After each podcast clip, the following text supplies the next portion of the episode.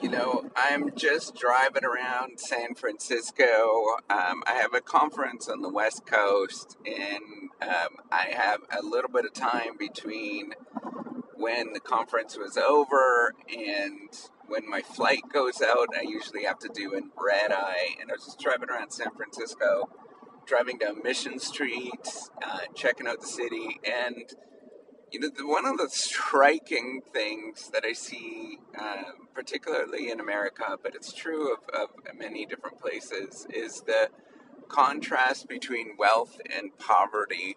And it just strikes me, uh, it's just an interesting contrast where you see people in extremely fancy cars, you know, you name the fancy car, big, beautiful buildings, and then you drive two or three blocks and you see a tent city um, where people are living in tents on the street underneath a bridge.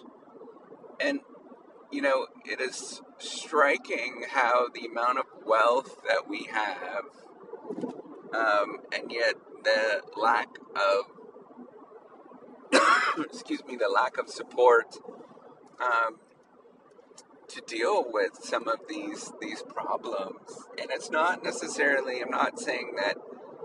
Um, you know, it's it's the government's fault and any of that kind of stuff. But it's just striking when you see the contrast between the two, and um, solving those problems um, is a challenge. It's not a one, you know, do this one particular thing and everything is going to be fine uh, have certain kinds of, of um, social security and everything is going to be fine. That's not, not how it is, but it is striking to see the amount of um, contrast compared to many different places. So one thing that's really contrasting that I see as a, um, a, you know as a as a Canadian that's that's moved to the United States, it's always a challenge for me to deal with um, because you know I relatively am wealthy um, in the grand scheme of things, and you know not only that, but um, it's just challenging to know that there is a complex problem. It's not you can't just give money and all of a sudden everything is going to be all sorted out and you know that that's not how these things work. But um, certainly there is um, signals challenges that that we should definitely address. Um, you know if not in some of these uh, extremely wealthy cities um, particularly places like San Francisco, and I was just in Seattle, for example. The very a lot of wealth that's actually there and created.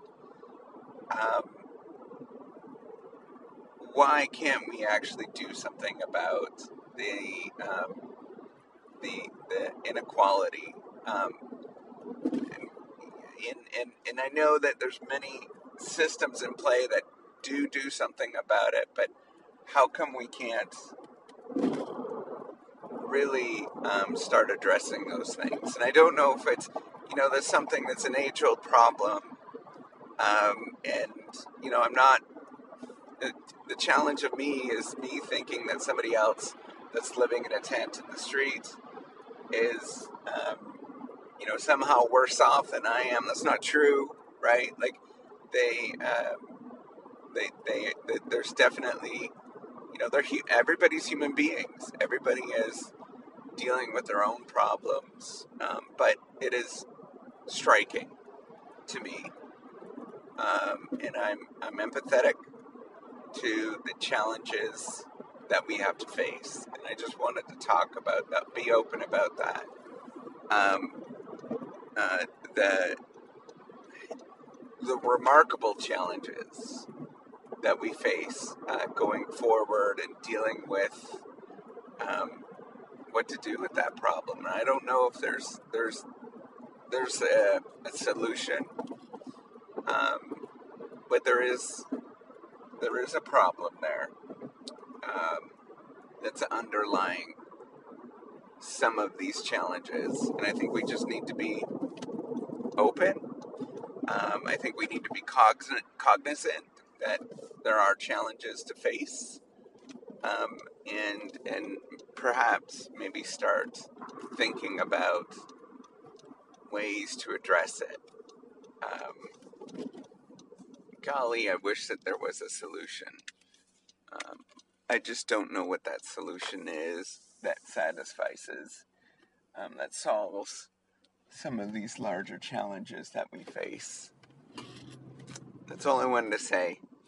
Um, I gotta go return my my rental car right now, but but it is a challenge, um, and and perhaps we need to start having more open conversations.